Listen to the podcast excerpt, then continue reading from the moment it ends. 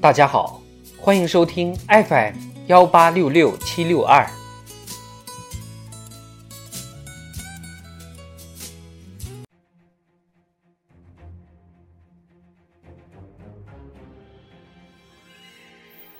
智慧人生，帮你开启生活的另一面。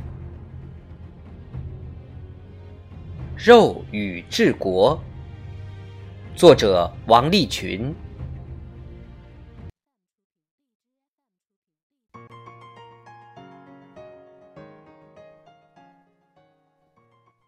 陈平少时家贫，却喜欢读书。他的兄长是个好人，主动承担了全部劳动，好让陈平有充足的时间到处拜师求学。陈平长得高大英俊，是个帅哥。有人就问陈平：“家里这么穷，到底吃了什么好东西？为什么长得这么壮硕呢？”陈平的嫂嫂对陈平不是生产，早就恼恨在心，就怨恨地说：“还能吃什么？也不过是吃些米糠罢了。这样的小叔，还不如没有呢。”结果陈平的哥哥就把他休了。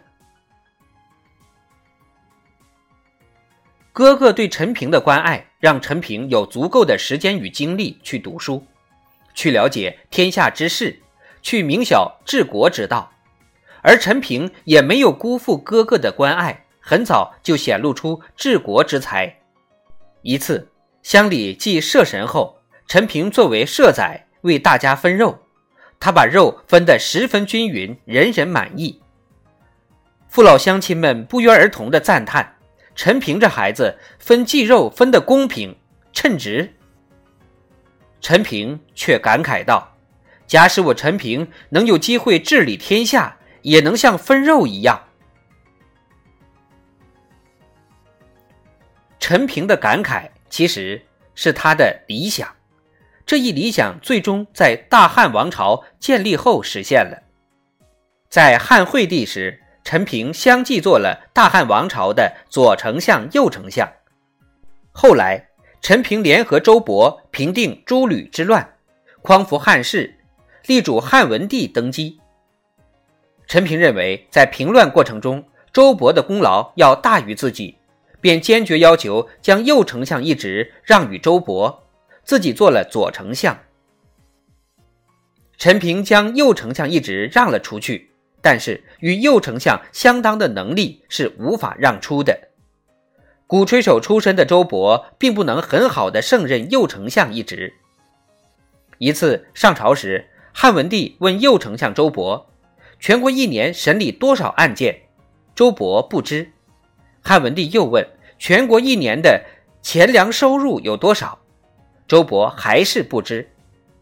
汉文帝又问左丞相陈平，陈平说：这些问题主管的人自然清楚。汉文帝问：主管的人是谁？陈平回答：陛下要了解案件审理，可以询问廷尉。要了解钱粮收支，可以问治粟内史。汉文帝说：“既然这些事情都各有主管，那么你又主管些什么事呢？”陈平故作惶恐状。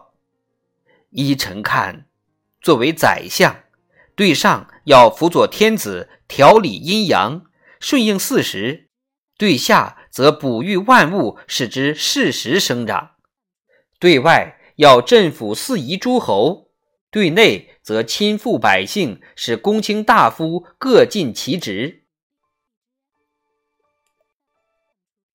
其实，这种小儿科的问题，早年在乡下分肉的时候就已经难不倒陈平了。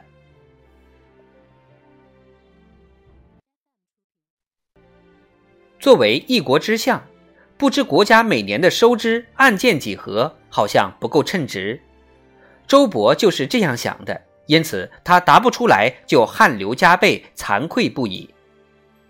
陈平的回答则是四两拨千斤，直言丞相的职责是使卿大夫各得任其职，为政要分工明确，各司其职，各负其责。上级不能事无巨细都要插手，这就是今天管理学中常说的金字塔式的管理。司马迁说陈平是学黄老之学的。老子说：“治大国若烹小鲜。”陈平早年就已具备这个才智。他先去投奔魏王，后来又追随项羽。最终跟定了刘邦，为刘邦六出奇迹，救国家于危难之中，吕氏专权，陈平竟能自托，重定刘氏天下。史书上说，陈平离开项羽前去投奔汉王途中，要坐船渡河。陈平是个美男子，船夫见其仪表堂堂，相貌不凡。认为陈平一定怀揣金银财宝，绝对是个有钱的主，预谋害之。陈平一下子就看透了船夫的五脏六腑，知道船夫动了花花肠子，但还不能说破，怎么办呢？于是陈平不慌不忙脱下上衣放在船上，意思是让船夫看清他身无分文，接着上前帮助划桨。意思是让船夫清楚，我陈平不知道你在干啥。就这样，一场个人的生命灾难在无形中化解。纵观陈平的一生，他的高明之处在于，他总是清楚在什么时间、在什么地点该做什么以及怎么去做。正因为如此，他治国如同分肉，举重若轻。国家政局变化，他能善始善终，终得贤相之名。